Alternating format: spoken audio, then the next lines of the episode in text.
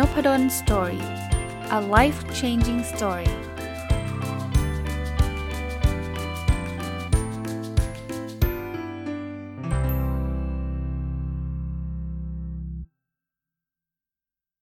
ยินดีต้อนรับเข้าสู่นพดล Story พอดแคสต์นะครับ แล้วก็เช้าวันเสาร์นะยินดีต้อนรับเข้าสู่รายการ Weekend Entrepreneur หรือรายการผู้ประกอบการวันหยุดนะครับ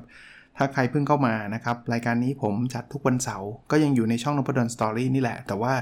จะเอาเรื่องราวเกี่ยวข้องกับการทำธุรกิจนะครับกับการเป็นผู้ประกอบการวันหยุด คือใช้เวลาว่างใช้เวลาวันเสาร์อาทิตย์เนี่ยมาสร้างไรายได้อะไรต่างๆ นานานะครับ ก็จัดมาเกือบครบปีแล้วล่ะนะวันนี้ผมเอาหนังสือเล่มหนึ่งนะครับที่ซื้อมาแล้วคิดว่าน่าจะตอบโจทย์นะคือหนังสือที่ชื่อว่า The Passion Economy นะครับ คนเขียนคือคุณอดัมเดวิดสันนะครับ ซึ่งเป็น co-founder แล้วก็เป็น คนทำ NPR Planet Money นะเราชอบเลยนะเราเราชอบเลยแล้วผมคิดว่าคงใช้เวลาประมาณสักน่าจะ 2 สัปดาห์นะครับ ในการรีวิวหนังสือเล่มนี้ วันนี้สัปดาห์แรกผมเริ่มต้นเลยฮะจากบทนำของหนังสือเล่มนี้นะ คือผู้เขียนเนี่ยเขาเขาเล่าประวัติเขาให้ฟังนะครับเขามีคุณปู่เนี่ยที่ทำทุกอย่างเพื่อเงินเลย เป็นคนทำงานในโรงงานหาเงินอะไรเงี้ยนะครับ แต่พอคุณปู่มีลูกก็เป็นคุณพ่อเขาเนี่ยนะครับ กลับกันเลยฮะคุณพ่อเขาเนี่ยเขาไม่ชอบทำงานเพื่อเงินเน่ยเขาทำงานที่เน้น passion นะคือคุณพ่อเขาเนี่ยไม่ไม่ไม่ไม่ดำเนินรอยตามคุณปู่ที่ทำงานในโรงงานครับ คุณพ่อเขาไปเป็นนักแสดงเป็นอะไรอย่างเงี้ยนะครับวันนี้คุณอดัมเนี่ยเขาก็เล่าให้ฟังว่าคุณพ่อคุณปู่เนี่ยไม่เคยพูดกันรู้เรื่องเลย เพราะ คนคนแรกก็บอกว่าเงินสำคัญที่สุด คนที่สองบอกไม่จริงสิมันต้องความสุขสิสำคัญที่สุดนะเขาบอกว่าตัวเขาเองเลยกลายเป็นคอมบิเนชันของคน 2 คนนี้คอมบิเนชันก็คือเหมือนกับค่าเฉลี่ยของคน 2 คนนี้นะอาชีพเขาจริงๆเนี่ยเขาเป็น journalist นะครับก็คล้ายๆเป็นนักข่าวอย่างเงี้ยแต่ว่าเน้นทางด้าน business นะครับ คือไม่ใช่นักข่าว นักข่าวเนี่ยออกจะออกเป็นนักเขียน นักกีดเขียนทาง art หน่อยใช่ไหมแต่ว่าพอเขาเขียนเรื่อง business เนี่ยมันก็มาทางทางเรื่องเงินเนี่ยเขาเลยบอกว่าเขาเข้าใจทั้งคุณพ่อและคุณปู่นะหนังสือเล่มนี้คือหนังสือที่เขาเขียนขึ้นมาเพื่อตอบโจทย์ ทั้งเรื่องของเงินแล้วก็เรื่องของ passion นะผม stop ไว้ตรงนี้ก่อน นี่คือเหตุผลที่ผมเอาหนังสือเล่มนี้มารีวิวให้ฟังในนพดล Story รายการ Weekend Entrepreneur วันเสาร์นี่แหละครับเพราะผมคิดว่า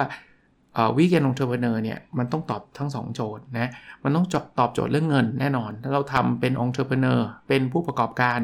เงินก็สำคัญ แต่ผมเชื่อว่ามันต้องตอบโจทย์เรื่อง passion เราด้วย คือถ้าเราไม่มีความชอบเนี่ยเราจะเราจะทำได้ไม่นานหรอกครับ เพราะว่าอย่าลืมนะครับ ผู้ประกอบการวันหยุดเนี่ยเราจะใช้เวลาวันหยุด ซึ่งปกติเราจะไปทำนู่นทำนี่นอนเล่นดู Netflix อะไรเงี้ยแต่ตอนนี้เราจะไปทำธุรกิจอะดังนั้นเนี่ย ถ้ามันไปทำในสิ่งที่ไม่ชอบเนี่ยมันก็ไปไม่รอดนะหนังสือเล่มนี้ผมเลยชอบเลยนะคราวนี้หนังสือเล่มนี้เนี่ยเริ่มต้นในบทที่1นนะครับเขาชื่อว่า A Shoe Salesman Son at MIT นะก็แปลเป็นภาษาไทยตรงตัวนะ บอกว่าเป็นลูกชายของคนขายรองเท้าที่ MIT นะโอ้มันคืออะไรกันแน่นะครับ จริงๆ มันเป็นเรื่องเล่าของ professor คนหนึ่งที่ชื่อว่า professor Scott Stern นะ professor Scott Stern เนี่ยสอนที่ MIT นี่แหละครับ แต่เขาไม่ได้เป็นคนร่ำรวยอะไรมาจากไหนครับเขาเป็นลูกชายของคนคนหนึ่งนะครับที่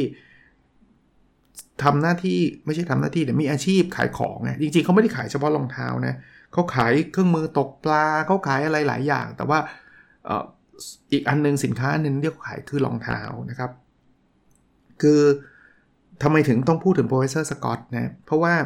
คุณอดัมซึ่งเป็นคนเขียนหนังสือเล่มนี้เนี่ยเขาบอกว่าเขาเขาค้นหามานานละเขาพบว่ามันมีหนังสือจำนวนมากเลยที่พูดถึงเรื่องการบริหารจัดการองค์กร แต่ส่วนใหญ่แล้วเนี่ยมักจะไปพูดองค์กรใหญ่อะไม่ค่อยมีคนมาพูดถึงถึง small firm อะ small firm คือบริษัทเล็ก ๆ ไม่ค่อยมีคนสนใจ อย่างอเล่มที่เราคุยกันตอนนี้กำลังฮิตกำลังพูดถึงกันอย่างเช่นอัน Netflix อย่างเงี้ยอย่างเงี้ยมันก็องค์กรใหญ่เบ้อเลย หรือ Google Amazon Facebook อะไรเงี้ยพวกนี้มันเป็นองค์กรใหญ่ทั้งนั้นเลยเราไปถอดบทเรียนองค์กรใหญ่มา ซึ่งเขาบอกว่าไอ้บทเรียนพวกนี้มันใช้ไม่ได้กับ SME หรอกนะเขาก็ค้นหาจนกระทั่งก็ไปเจอว่า professor Scott Stern ที่ MIT เนี่ยเป็นคนศึกษาเรื่องนี้เลยนะคราวนี้บางคนบอกไม่จริงหรอก มันมีหนังสือเกี่ยวกับ SME ผู้เขียนบอกก็ใช่ SME ก็มีนะ แต่ส่วนใหญ่คนเขียนจะจะเขียนอยู่ 3 เรื่องเอง เรื่องของแบบแนวแบบ believe in yourself แนวแบบ how to พัฒนาตัวเองจะทำยังไงให้ฉันเก่งขึ้น แล้วก็ทำธุรกิจเล็ก ๆ ให้สำเร็จ คือแนวแรงบันดาลใจอะอันนี้เป็นแนวแรก ซึ่งเขาก็ไม่ได้ว่าอะไรนะเขาบอกว่าหนังสือที่เกี่ยวกับ SME small business เนี่ยจะมาแนวแรกคือแนวแรงบันดาลใจ แนวที่ 2 ก็คือ แนวการสร้างผลิตภัณฑ์เล็กๆ ที่คนชอบคนรักอ่าก็มีนะครับ สร้างสร้างเขียนอีบุ๊กด้วยตัวเอง หรืออะไรอย่างเงี้ยก็มีนะครับ กับอันที่ 3 ก็คือแนวแบบรันธุรกิจเลย แนวรันธุรกิจคืออะไรคือแบบจะเราจะตั้งบริษัทเราต้องทำอะไรบ้าง จดทะเบียนบริษัทต้องทำอะไรบ้าง จัดการภาษีทำอะไรบ้างอะไรเงี้ยเขาบอกเขาก็มี แต่สิ่งที่เขากำลังจะหาคือเขาอยากจะรู้ว่าเอ้ยไอองค์กรเล็กๆเนี่ยนะอะไรที่มันทำให้องค์กรเนี้ยประสบความสำเร็จหรือประสบความล้มเหลวเขาก็ได้มีโอกาสไปคุยกับ professor Scott เนี่ย professor Scott จาก MIT เนี่ยก็บอกว่า เออสิ่งที่แยกระหว่างความสำเร็จกับความล้มเหลวเนี่ยมันคือกลยุทธ์ มันไม่ใช่ tactic นะ ไม่ใช่วิธีการมันคือทิศทางมันคือกลกลยุทธ์นะคราวนี้พอพูดถึงตรงนี้แล้วในหนังสือก็เล่าต่อนะครับ ในบทที่1เนี่ยเขาก็เล่าว่า เฮ้ยจริง ๆ แล้วเนี่ยโปรเซอร์สกอตทำวิจัยงานวิจัยกับเพื่อนเขาชื่อชื่อโจชัวนะก็บอกว่ามีอยู่ 4 ขั้นตอนนะถ้าคุณอยากทำ SME ให้ประสบความสำเร็จเนี่ยนะคุณมี 4 ขั้นตอนหลักๆ ขั้นตอนแรกคือคุณต้องเข้าใจว่า ธุรกิจเนี่ยให้คุณค่าเรื่องไหน ตรงนี้เขาเรียกว่า value creation คุณจะทำร้านกาแฟ คุณจะทำ podcast คุณจะทำ e-book ขาย คุณจะทำเว็บไซต์ทำอะไรก็ไม่รู้แหละ อะไรคือ value creation อะไรคือคุณค่าที่เราจะให้ กับอันที่2เนี่ย คุณจะให้คนเห็นคุณค่านั้นได้ยังไง เขาเรียกว่า value capture ใครคือคือคนที่ก็จะมาซื้อของคุณเนี่ยนะครับคุณจะไป capture คนเหล่านั้นได้ยังไงนะอันนี้คือ step ที่1 นะเข้าใจธุรกิจคุณก่อน คุณ deliver อะไรคุณคุณส่งต่อคุณค่าอะไรแล้วคุณจะ capture หรือหรือโชว์คุณค่านั้นให้กับกลุ่มกลุ่มได้เห็นนะ step ที่ 2 คราวนี้เราต้องเจาะลงไปละ เลือกลูกค้าเขาบอกว่าปกติ SME เนี่ยจะไม่รู้หรอกว่าลูกค้าคือใคร แล้วใครได้บอกว่าลูกค้าคือทุกคนนะ fail นะล้มเหลว เราต้องเลือกครับ วิธีการเลือกเขาบอกว่าไม่ต้องทำอะไรมากมายครับทำวิจัยตลาด พอพอบางคนบอกโอ้โหอาจารย์วิจัยตลาดต้องจ่ายเงินเป็นล้านบอกไม่ใช่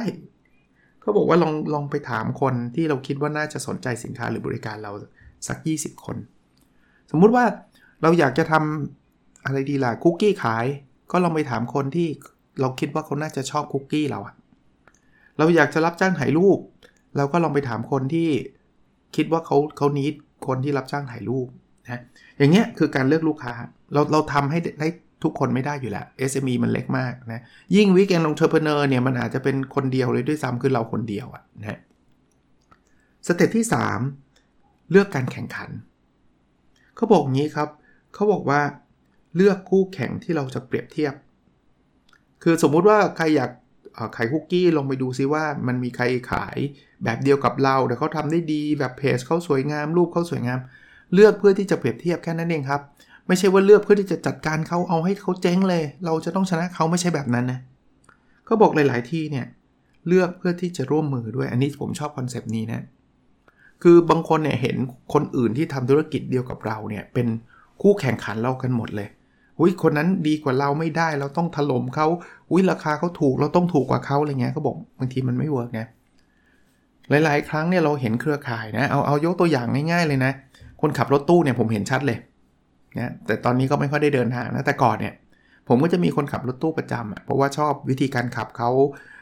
ความรับผิดชอบเขาอะไรเงี้ยนะครับขับปลอดภัยแล้วก็พยายามที่จะติดต่อเขาเวลาเราจะต้องการใช้รถตู้ใช่ไหมแต่หลาย ๆ ครั้งเนี่ยเขาไปไม่ได้ครับ เพราะว่าเขาก็ถูกคนอื่นจองไปแล้วนะแต่แทนที่เขาไปไม่ได้ก็จะบอกไม่ได้แล้วจบนะเขาจะแนะนำผมเสมอเลยบอกว่าเพื่อนผมไหมเพื่อนผมก็ขับดีเหมือนผมนี่แหละ เอาเบอร์ไปลงติดต่ออ่า อย่างเงี้ยอย่างเงี้ยมันคือเขาไม่ได้ treat ว่าเพื่อนขับรถตู้เหมือนกัน แล้วเป็นศัตรูกันเออโอ้ถ้าเกิดเพื่อนได้ไปไม่เรารู้สึกไม่สบายใจไม่ใช่ครับ มันเป็น collaboration เลยมันเป็น network กันเลย แล้วพอบางวันนะเพื่อนเขาไปรับจ็อบอื่น แล้วลูกค้าของเพื่อนมาติดต่อเพื่อนเขาเขาก็ส่งต่อมาให้อย่างเงี้ยอันนี้ผมแค่ยกตัวอย่างนะครับว่า เลือกการแข่งขันคือเราเราเราดูคู่แข่งใช่ เราดูคนที่เก่งกว่าใช่ แต่ไม่ได้แปลว่าเราต้องไปทำลายล้างเขานะ หลาย ๆ ครั้งอาจจะไม่ได้แปลว่าต้องไปร่วมมือได้ตลอดบางทีเราก็ร่วมมือเขาไม่ได้แต่ว่าหลาย ๆ ครั้งเราร่วมมือกันได้นะสเต็ปที่ 4 ครับสเต็ปสุดท้ายนะครับเขาบอกว่าเราต้องมองช่องทางครับว่าเราจะได้เงินมาได้ยังไง capture value ได้ยังไง เช่น คุณจะขายของให้กับใครก่อน ธุรกิจ to เป็น B2B business to business จากธุรกิจไปยังธุรกิจ เช่น ลูกค้าเนี่ย เราเป็นบริษัท นะบริษัทจะเป็นคนจ่ายเงินจ้างเราไปสอนอย่างเงี้ย B2B หรือ B2C เราเปิดคอร์สสอนเพื่อที่จะให้คนรายย่อยนี่แหละมาเรียนกับเรานะวันเสาร์วันอาทิตย์นะหรือ B2B2C งงไหมฮะ B2B2C ก็คือเราอะลูกค้าเราอันแรกก็คือบริษัท แต่บริษัทอะเขาไม่ได้จ่ายเงินให้เราโดยตรงนะเขาอาจจะจ้างเราเพื่อที่จะไปสอนให้กับลูกค้าเขาอีกทีอย่างเงี้ยนะครับ B2B แล้วก็ 2C อีกที นะครับลักษณะคล้ายๆแบบนั้น แต่เขาบอกว่าแต่เราควรเลือกนะไม่ใช่เอาหมดนะไม่ใช่เอาหมดนะผมผมหยุดตรงนี้นิดนึงครับผมว่า Weekend Entrepreneur เนี่ยเรื่องนี้สำคัญเพราะว่าถ้าเราทำโมเดลสะเปะสะปะไปหมด เราจะไม่มีเวลาทำแล้วเราก็จะทำผิดทำถูกไปเรื่อยเปื่อยเลย เราจะไม่เชี่ยวชาญสักอย่างหนึ่งพยายามโฟกัสจะดีกว่านะมาถึงบทที่ 2 ครับเรียก The Rules of Passion Economy โอ้โหบทนี้นี่ อาจจะเป็นหัวใจของหนังสือเล่มนี้เลยก็ว่าได้นะก็บอกว่ามันเป็นกฎของ Passion Economy ก็คือเศรษฐกิจหรือเศรษฐศาสตร์ทางด้านความลุ่มหลงอะให้นิยามก่อน Passion Economy เนี่ยมันคล้ายๆเป็นธุรกิจที่ทำจาก Passion เนี่ยคือเมื่อกี้จำได้ไหมครับที่ผู้เขียนเขาบอกว่าปู่เขาชอบเงิน ในขณะที่พ่อเขาเนี่ยชอบอะไรที่มันเป็น passion แต่เขาบอกว่าจริงๆมันไม่ต้องเลือกครับ มันทำ ได้ทั้ง passion แล้วสร้างเงินได้ ซึ่งผมว่ามันตรงกับไอ Weekend Entrepreneur concept ของเรามาก ๆ เลย ก็เลยเอามาแชร์ให้ฟังนะครับข้อที่ 1 เลยนะครับ กฎข้อที่ 1 เลยเขาบอกว่าทำในสิ่งที่รักอย่างเต็มที่ครับ แปลว่า passion economy เนี่ยไม่ใช่ทำอะไรก็ได้ที่ที่ให้ได้เงินอย่างเดียว แต่ว่าเราต้องเลือกสิ่งที่รัก เพราะฉะนั้นเนี่ยวิธีการก็คือ เราต้องกำหนดก่อนว่าเรารักอะไร ผมต่อยอดให้เป็น Weekend Entrepreneur ก็เช่นเดียวกันครับ ลองลองเลือกมาว่าเรารักอะไร นะครับ คราวนี้พอเลือกที่รักแล้วเนี่ยมันต้องทำเงินได้ใช่ไหมก็ต้องจับคู่กับคนที่ต้องการสิ่งที่เรารักอะ่ะ เช่นคนเราชอบการถ่ายรูปมากๆเลย แล้วก็ต้องพยายามจับคู่ว่ามันมีใครบ้างวะที่ต้องการรูปถ่ายจากเราอะ่ะต้องการบริการจากเราอะ่ะ บางคนเนี่ยผมชอบสอน OKR มากเลยเงี้ยสมมตินะมันมีใครบ้างอะที่อยากรู้จัก OKR นะครับจับคู่นะใหม่ๆเรายังไม่รู้หรอกใหม่ๆเราอาจจะยังไม่ไม่แน่ใจเขาก็บอกว่า ก็ลองไปทำให้เขาดูก่อน แล้วรับ feedback กลับมา ว่า เอ้ย นายถ่ายรูปดีว่ะ เฮ้ย เธอทำอาหารอร่อยว่ะนะครับนั้น step ที่1 นะทำในสิ่งที่รักอย่างเต็มที่นะ step ที่ 2 คือสร้างสิ่งที่คนอื่นก๊อปปี้ได้ยาก คนบอกโหยากจังอาจารย์ เพราะอะไร เพราะว่าอาจารย์แบบจะให้ทำอะไรที่โลกไม่เคยทำเราต้องเป็นแบบมาร์คซักเกอร์เบิร์กแบบอีลอน มัสก์อะไรเงี้ยหรอไม่ใช่ครับ วิธีการทำในสิ่งที่คนอื่น copy ได้ยากเนี่ย วิธีมัน very simple นะ คือมันง่ายที่สุดเลยนะ คือทำน้อยๆ แล้วโฟกัสในเรื่องนั้น ผมยกตัวอย่างทำคุกกี้เนี่ย คุกกี้เนี่ย โดย โดยชื่อมันเนี่ย มัน general มากเลย ใครก็ทำได้อะเกือบจะพูดแบบนั้นเลยนะ แต่ถ้าเกิดเราทำน้อยๆ มันเป็นสูตรของเราเอง แล้วโฟกัสกับคนกลุ่มเล็ก ๆ เนี่ย คนอื่นก็ปี้ยากนะ ต้องบอกแบบนั้นเลย ให้ได้แบบนี้ ให้มีกลุ่มลูกค้าแบบนี้ ผมว่าเริ่มต้นจากการโฟกัสโอกาสที่เราจะสำเร็จจะง่ายกว่าเริ่มต้นแบบ ฉันจะขายคุกกี้ให้กับทุกคนในประเทศไทยอะไรเงี้ยยากนะโฟกัสเลย เป็นแบบคุกกี้พิเศษอะไรเงี้ยหนังสือก็เหมือนกันเอาอยากใครอยากเขียนหนังสือนะเขียนเลยครับ แต่มันมันต้องแสดงความเป็นตัวตนของเราเราคงไม่ใช่หนังสือ any book อะ่ะ มันจะต้องมีอะไรสักอย่างที่มันมี value อะแล้วคนก็คงยังไม่ได้ซื้อเราทั้งประเทศไทยหรอก ผมเคยเจอคนเขียนหนังสือแบบส่งออกประเทศญี่ปุ่นอะไรอย่างเงี้ยนะ เคยเคยเห็นหนังสือไม่เคยเจอผู้เขียนหรอก แต่ว่าเนี่ยมันคือทำน้อยแต่เชี่ยวชาญนะ เรื่องส่งออกญี่ปุ่นนี่เขาแบบโหเขียนละเอียดเลย เพราะเขาส่งออกจริงเคยทำจริงอะไรเงี้ย แล้วเขาโฟกัส ถามว่ามันมีคนเยอะมากไหมครับที่อยากทำธุรกิจส่งออกไปญี่ปุ่นบอกไม่ไม่ได้เยอะหรอก แต่สำหรับคนแค่นั้นก็เพียงพอแล้วที่ธุรกิจเราจะอยู่ได้นะครับอ่าอันแรกนะเลือกในสิ่งที่รักนะ 2 คือสร้างสิ่งที่คนที่ Copy ได้ยากนะครับ 3 อันนี้พูดกันได้อีกยาวเลยครับ ตั้งราคาตาม value ที่เราให้กับลูกค้า เขาบอกว่าคนเข้าใจผิดครับ เวลาคนทำธุรกิจแบบ passion economy เนี่ย คือชอบไปคำนวณต้นทุนมาก่อน แล้วค่อยไปตั้งราคา เช่นเเราจะสอนหนังสืออย่างเงี้ยนะ เราจะสอนเรื่องอะไรดีอะสมมติเรื่อง OKR อะไรเงี้ยอะสมมตินะ ก็ไปไปดูว่าเออต้นทุนเนี่ยมันมีค่าอะไรบ้าง ค่าเสียเวลาค่ากระดาษค่าเช่าที่ค่านู่นนี่นั่น แล้วก็ไปบวกว่าเอาละต้นทุนมันเท่านี้ เพราะฉะนั้นบวกขึ้นสักกี่เปอร์เซ็นต์ก็ว่าไป แล้วก็คิดว่าราคาต้องเป็นเท่านี้เขาบอกว่าไม่ใช่ หนังสือเล่มนี้บอกไม่ใช่ หนังสือเล่มนี้เนี่ยต้องเอาราคาตั้งก่อนแล้วค่อยไปจัดการต้นทุน แปลว่าคุณต้องคิดว่าคนมาเรียนเรื่อง OKR เนี่ยเขาจะได้ประโยชน์จากการเรียนเนี่ยมากน้อยแค่ไหน แล้วเราตั้งราคาตาม value นั้น เสร็จแล้วคุณค่อยกลับมานั่งดูต้นทุนว่าต้นสมมุตินะ สมมุติว่าราคามันเท่านี้ ต้นทุนมันควรจะเป็นเท่าไหร่ ที่จะทำให้เราอยู่ได้ อารมณ์คล้ายๆแบบนี้นะครับคราวนี้บางคนบอกอาจารย์แล้วจะไปรู้ได้ไง value มันเท่าไหร่เขาบอกก็ต้องคุยไง แล้วคุณจะพอเข้าใจว่าลูกค้าต้องการอะไรสิ่งที่ลูกค้าต้องการมันมี value มากน้อยแค่ไหน เอางี้นะครับ คือคือถ้าเราพูดถึงเล่นหุ้นก็แล้วกันนะ ผมจะทำให้เห็นชัด ถ้ามันมีใครก็ตามที่สามารถสอนวิธีการเล่นหุ้น แล้วทำให้คนเนี่ยรวยได้เป็นล้านน่ะคุณคิดว่า value มันเป็นเท่าไหร่อะอย่างน้อยก็ล้านหนึ่งอะถึกปะเพราะว่าเรียนกับคนนี้แล้วกำไรล้านหนึ่งแน่ๆ ยกตัวอย่างนะ ผมแค่ยกตัวอย่าง ต่อให้ว่าไอ้ค่าเช่าห้องโรงแรมมันหัวละพันห้าค่าอาหารอีกห้าร้อยต้นทุน 2,000เขาก็ตั้งราคาคอสเป็นแสนเป็นล้านได้ ถ้าเขารู้ value นึกออกไหมแต่เขาต้องเข้าใจตัว value ให้ดีอะครับ คืออย่างหุ้นมันก็พูดยากว่า value มันจะมีมากน้อยแค่ไหนนะเขาบอกว่าจริง ๆ แล้วเราไม่ต้องตั้งตาม market price ด้วยซ้ำคนอื่นเขาคิดหัวละ 3,000 5,000 เราก็ไม่จำเป็นต้องคิดแบบเขา แต่เราต้องศึกษาเรื่องที่เราทำให้ดีนะครับ เพราะนั้นเขาเขาเรียกการตั้งราคาแบบนี้เขาเรียกว่า passion pricing ครับ คุณถ่ายรูปเนี่ยคุณคิดว่ารูปเนี่ยมันจะไปสร้างความสุขเขาได้มากน้อยแค่ไหนแล้วตั้งราคาตามนั้น เสร็จแล้วเราย้อนกลับมานั่งดูต้นทุนว่าต้นทุนมันได้ไหมบางคนบอกอถ้าเกิดย้อนมาดูต้นทุนแล้วต้นทุนไม่ได้แล้วทำไงก็ไม่ได้ก็แปลว่าเรื่องเนี้ยมันทำเป็นธุรกิจไม่ได้หรอกเพราะคนมันให้ value น้อยน้อยเกินไปไงแล้วเราไม่สามารถหาคนที่ให้ value เรื่องนี้ได้เลย ถ้าอย่างนั้นก็แปลว่าคุณทำเป็นงานดีเลยไปเถอะ มันไม่ใช่ passion economy หรือถ้าเป็นรายการเรา มันก็คือมันไม่ใช่ week end entrepreneur นะครับนั้นเขาบอก passion pricing is a service ครับ เราเราตั้งราคาตามบริการที่เราให้ครับ value ที่เราให้นะอันนี้คำเตือนอีกคำหนึ่งในการตั้งราคาคือเขาบอกว่าระวังแบทหน้าแบทหน้าย่อมาจากคำว่า best alternative to a negotiated agreement คือบางทีเนี่ยพอเราตั้งราคาไปเสร็จปุ๊บเนี่ยนะ ก็จะเริ่มมีคู่แข่งมาถล่มราคา สมมติว่าเราจะทำคอร์สออนไลน์ปุ๊บตั้งคอร์สไว้คอร์สละ 2,000 คู่แข่งทำแบบคล้ายๆ เราเลยพันห้าเขาบอกว่าไม่ต้องไปแข่งลดราคากับคู่แข่งครับ แต่เราเก็บ feedback มาได้นะ เราไปเรียนกับคนที่เขาทำคอร์สออนไลน์คล้ายๆ กับเรา แล้วเขาทำพันห้าเขามีอะไรที่ ดีกว่า มีอะไรที่แย่กว่าเรา อะไรที่เราไปปรับปรุงได้ อันเนี้ยสามารถทำได้ แต่ว่าไม่ใช่เป็น price war ไม่ใช่มาประกาศแบบมาเจอกัน ฉันจะแข่งขันกับเธออะไรเงี้ย ไม่ใช่แบบนั้นนะครับ แล้วการทำ passion economy เนี่ยเขาบอกว่าตั้งราคาไปได้เต็มที่เลย บอกโดยคนส่วนใหญ่เนี่ยจะชอบตั้งต่ำเขาบอกคูณ 2 ยังได้เลย ราคาที่คุณคิดอะคูณ 2 ยังได้เลย แต่คุณต้อง deliver value นะ คุณต้องส่ง value ให้ให้ได้เต็มที่นะนะครับ ในบางกรณีเราอาจจะไม่ใช่เรื่องเงินอย่างเดียวที่เป็นเป้าหมายเขาบอกว่าเราอาจจะได้อย่างอื่นนอกเหนือจากเงินก็ได้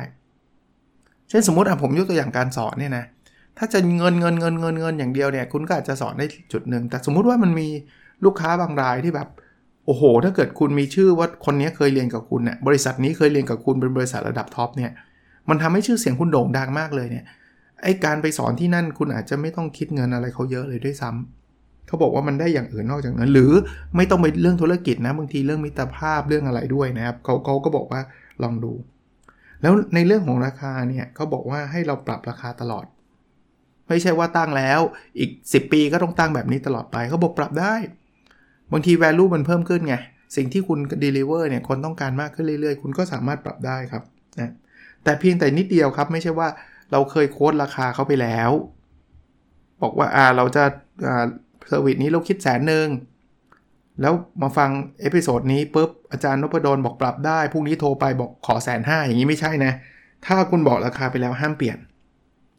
ถ้ายกเว้นว่า scope งานมันจะเปลี่ยนผลิตภัณฑ์จะเปลี่ยนอันนี้อีกเรื่องหนึ่งแต่ถ้า scope งานเดิมๆคุณ quote ไปแล้วคุณต้อง honor หรือคุณต้องซื่อสัตย์กับคำพูดของคุณนะครับ แต่พอตอนหลังเนี่ยคุณทำไปแล้ว แล้วเขามากลับมาหาคุณใหม่ตอนนั้นคุณจะเปลี่ยนเนี่ยคุณเปลี่ยนได้นะครับว่าอะตอนนี้ราคามันไม่ได้เท่านั้นเท่านี้แล้วนะครับ นี่บางคนบอกว่าอาจารย์ไอ้ concept การตั้งราคาอย่างเงี้ยมันใช้ได้กับคนเป็นผู้ประกอบการวันหยุดเท่านั้นใช่ไหมจริง ๆ ก็เป็นไฮไลท์ที่ผมนำมาแชร์วันนี้นะแต่คำตอบคือไม่ใช่ครับ จริง ๆ แล้วเขาบอกว่าคนทำงานก็ใช้ได้นะ ถึงแม้ว่าไม่ใช่ไฮไลท์ของของ episode นี้ก็ตามนะครับเขาบอกว่าเงินเดือนนั่นแหละ มันคือราคาของคนทำงานนะ คุณกำลังชาร์จบริษัทนั่นแหละ ที่คุณได้เงินเดือนเดือนละห้าหมื่นคือ เฮ้ย ฉันทำงานให้เธอ 25 วันนะ สิ่งที่ฉันทำคืออย่างนี้นะ แล้วฉันชาร์จเธอ50,000นะ ถ้าคุณคิดว่า50,000ไม่คุ้ม คุณก็ต้องไปอยู่ที่อื่น หรือคุณก็ต้องไปขอขึ้นราคา นะ ลักษณะแบบนั้นนะครับ แต่ทั้งหมดทั้งปวงนี่นะ ก็บอกตั้งราคา แล้วจะรู้ได้ไงว่าเป็นราคาที่ถูกต้อง คือคุณตั้งแล้วคุณรู้สึกดีไหมล่ะ ผมชอบคำนี้นะ ตั้งแล้วนอนไม่หลับ ไม่ว่าจะต่ำไปหรือสูงไปเนี่ยแปลว่าคุณตั้งราคาผิด ถ้าคุณตั้งราคาแล้วรู้สึกดีทำไมถึงรู้สึกดีหรือเปล่าอะผมยกตัวอย่าง คุณรู้สึกว่าราคาเนี้ยมันสร้างแวลูให้กับลูกค้าคุ้มค่า คุณจะรู้สึกดีทันที แต่ไม่เบียดเบียนตัวเองนึกออกไหมถ้าสมมุติว่าคุณบอกว่าโอ้สร้างแวลูให้กับลูกค้า ฉันจะต้องตั้งราคาต่ำๆฉันทำให้ฟรีเลย หรือฉันทำแบบฉันคิดแค่ร้อยบาท ซึ่งไม่คุ้มค่าอะไรเลยสำหรับคุณเนี่ยคุณจะนอนไม่หลับหรอก ถึงแม้ว่าคุณจะรู้ว่า โอ้ลูกค้าเนี่ยได้ได้แวลูแน่นอนได้แวลูเกินร้อยบาทแน่นอน แต่คุณจะนอนไม่หลับเพราะคุณจะรู้สึกว่าแต่ฉันจะทำไปทำไมวะฉันจะทำ weekend entrepreneur เหนื่อยแทบตายแล้วได้มาร้อยบาทอะไรเงี้ยในทางกลับกันถ้าคุณชาร์จเขาสองแสนคุณนึกคิดว่าคุณได้เงินเยอะ แต่คุณจะไม่สบายใจหรอกคุณจะนอนไม่หลับอีกแบบหนึง่งมันเหมือนหลอกลวงเขาเลยว่ะทำไมเราไปคิดราคาเขาเยอะขนาดนั้น เพราะฉะนั้นตั้งราคาเนี่ยตั้งแล้วเราต้องรู้สึกดี ดีในแง่ของดีต่อตัวเราและดีต่อลูกค้านะครับ หนังสือเขียนไว้แบบนี้เลยนะครับว่าการตั้งราคาต่ำไม่ใช่กลยุทธ์นะคือไม่ใช่แปลว่าทุกๆอย่างต้องตั้งต่ำอย่างเดียวนะจำไว้ว่าราคาเนี่ยมันคือคุณค่าของตัวเราครับ คุณค่าของ service เราที่เรากำลังให้เขานะครับนั้นพูดมาซะเยอะเลยนะครับ นั่นคือรูที่3นะกฎข้อที่3ยังจำได้ไหมฮะกฎข้อที่ 1 เราพูดถึงว่าเราทำในสิ่งที่รักอย่างเต็มที่กฎข้อที่ 2 คือสร้างในสิ่งที่คน Copy ได้ยากนะครับ กฎข้อที่ 3 คือตั้งราคาตาม value ที่เราให้กับลูกค้ากฎข้อที่ 4 ครับ อันนี้ผมก็ชอบนะเขาเขียนง่ายๆเลยเขาบอกว่า หาลูกค้าจำนวนน้อยที่ชอบเรามากๆ ดีกว่าหาลูกค้าจำนวนมากที่เฉยๆกับเราโอ้ผมชอบมากเพราะว่าคนที่เป็น weekend entrepreneur เนี่ยเป้าหมายของเรายังไม่ได้แบบว่าต้องรวยล้นฟ้าไม่ใช่นะครับ ถ้าท่านจะรวยล้นฟ้าอาจจะไม่ใช่รายการนี้ รายการนี้คือเราจะใช้เวลาว่างในการสร้างสิ่งที่เรารัก แล้วออกมาเป็นผลผลิตเป็นผู้ประกอบการวันหยุด เพราะฉะนั้นคุณเอาแฟนพันธุ์แท้ให้เจอครับ แล้วมันไม่ต้องเยอะหรอก ลูกค้าน้อยแต่ชอบเรามากๆจะดีกว่า คุณเป็นลูกค้าแบบโอ้โหเยอะมากแต่เขาไม่ชอบหรือแย่กว่านั้นคือเขาเกลียดเราเนี่ยมีนะ เพราะนั้นคอนเซปต์ก็เหมือนเดิมตั้งราคาตามมูลค่านะครับ เราต้องเลือกลูกค้าครับ มันจะต้องมีลูกค้าที่แบบว่าอาจจะโอ้ย ของห่วยจะตายทำไมตั้งแบบนี้ แสดงว่าคนกลุ่มนี้ไม่ใช่เรา เราไม่ต้องพยายามดึงเขาเข้ามาเลยนะครับ ปล่อยเขาไปเลยครับ บอกว่าโอ้ขอบคุณครับหรืออะไรก็แล้วแต่ครับ เพราะเขาเห็นว่ามันไม่คุ้มกับเขาเรื่องอะไรเราจะขายของให้เขาแล้วครับเนาะแต่อย่าเพิ่งเลิกล้มล้มเร็วบางคนบอกว่าโอ้อาจารย์ทำมาสัปดาห์หนึ่งแล้วไม่มีคนซื้อเลยเลิกดีกว่า เร็วไปนะครับ สู้หน่อยนะครับ มีกฎอันนึงนะในข้อนี้เนี่ยคือไม่ใช่ถึงกับกฎหรอกเขาเขามีข้อแนะนำอันนึงเขาบอกว่าลูกค้าที่ดีที่สุดคือคนที่เข้ามาหาเราจริงแหละถ้าใครก็ตามที่เราต้องไปหาเขาแล้วตื้อเขา3รอบกว่าเขาจะซื้อเนี่ยไม่ใช่ลูกค้ากลุ่มที่เราควรจะ spend time เลยแหละโดยเฉพาะในช่วงแรกๆเนี่ยลูกค้าที่ดีคือเขาเห็น product เราแล้วเขารู้สึกว่าอยากซื้ออยากซื้ออะแบบแบบออกเมื่อไหร่อะเราจองเลยนะเราอะไรอย่างเงี้ยนี่แหละลูกค้าที่ดีที่สุดนะครับ เพราะฉะนั้นเนี่ยไม่ว่าจะเรื่องอะไรนะเรื่อง passion เรื่องการตั้งราคาเรื่องคุณค่าเรื่องลูกค้าเป้าหมายเนี่ยเขาบอกว่ามันเป็นเรื่องเดียวกันแต่มันมองคนละมุมนั่นเองฮะมันคือการ deliver value เหล่านี้นะอ่ากฎข้อที่ 5 นะครับ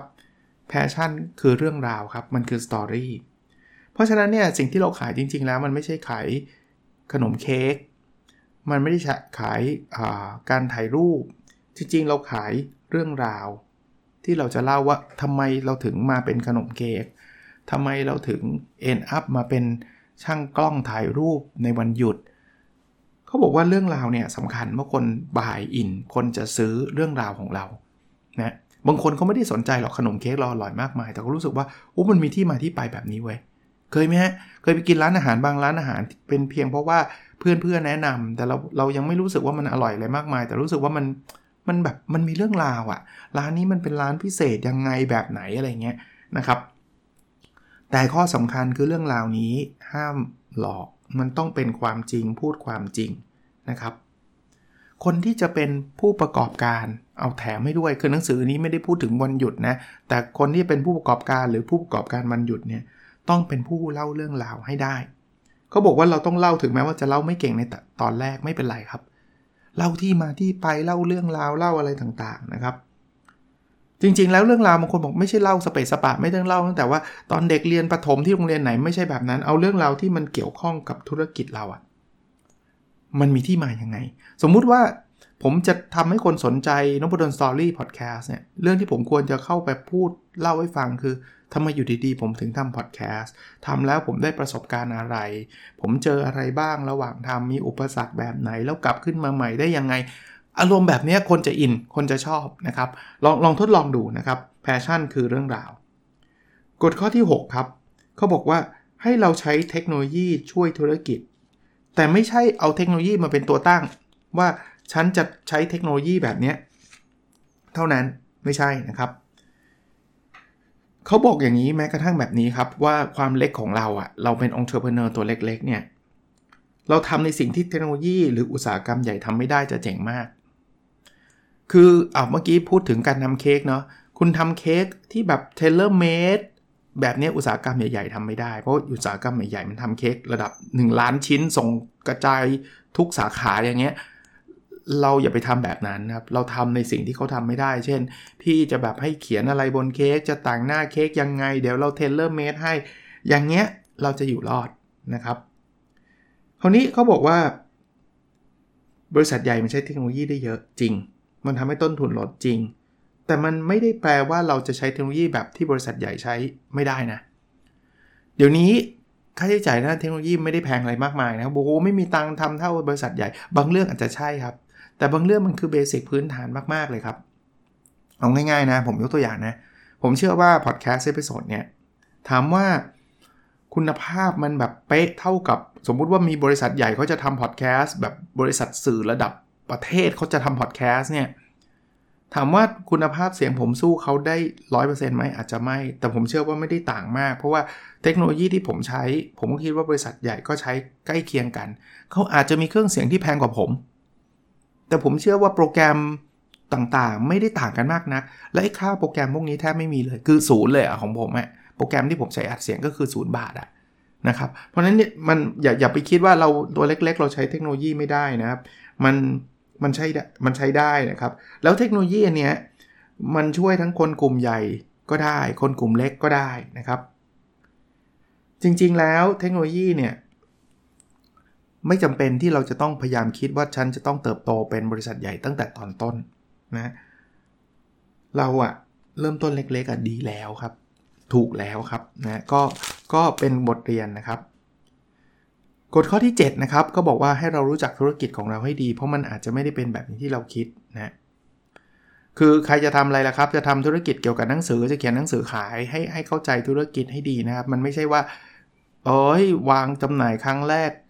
ขึ้นมาอันดับหนึ่งขายวันแรกหมื่นก๊อปปี้หมื่นเล่มหมดเกลี้ยง แสดงว่าคุณไม่รู้จักธุรกิจหนังสือเลยครับ มันคงมีหนังสือแบบนั้นอยู่บ้างนะแต่มันส่วนน้อยมากๆนะครับนะเขาเขามีคำพูดแบบนี้ด้วยนะครับ การที่เรารู้ธุรกิจให้ดียังจำสองคำนั้นได้ไหมครับ คือคำว่า value capture กับ value creation นะเขาบอกงี้เขาบอกว่า value capture คือฉันจะขายให้ใครราคาเท่าไหร่ยังไงอะไรเงี้ยนะครับ ที่เราจะ capture value ตัวนี้ออกมาเป็นเป็นเงิน ตรงนี้เราเปลี่ยนได้ครับ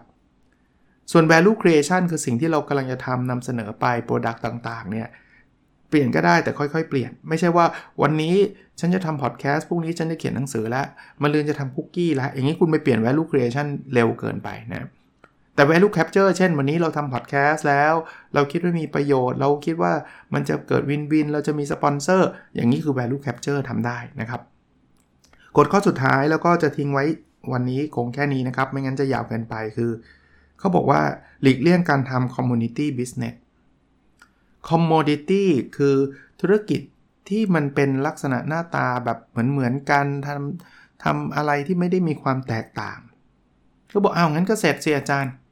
ผมอยากขายหนังสือหนังสือมันก็เป็นเหมือนคล้ายๆ commodity ไม่ครับ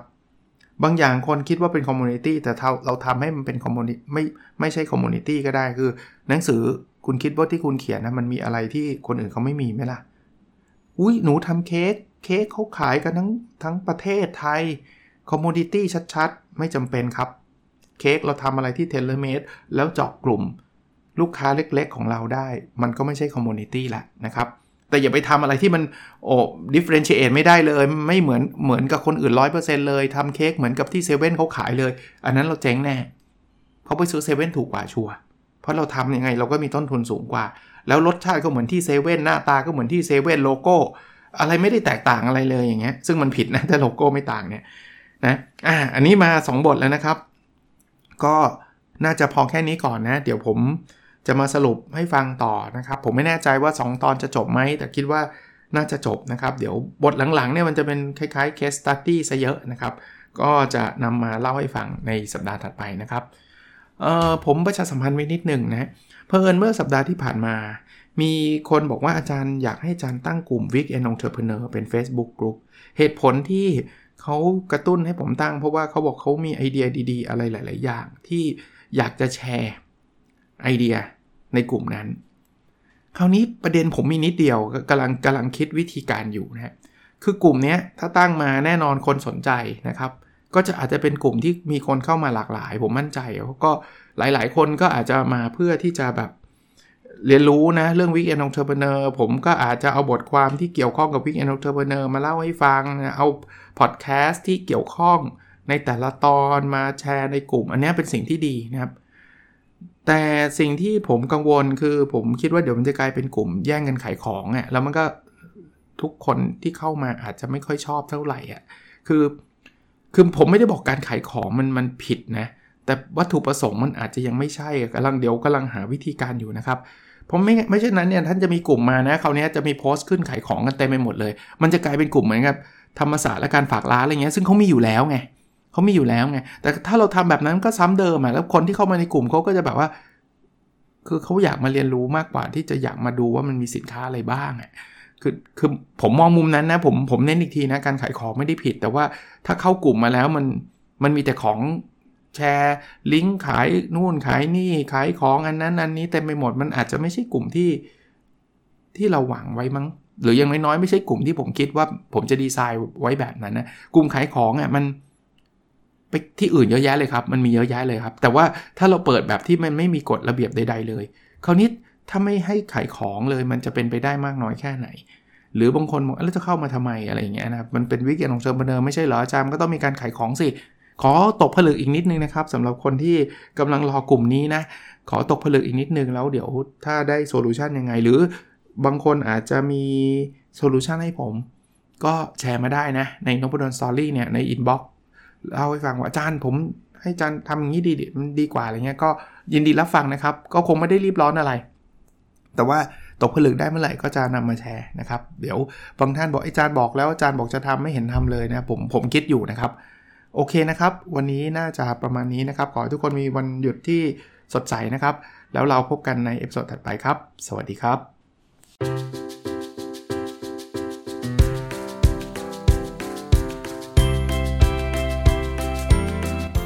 n o p a d o n Story a life changing story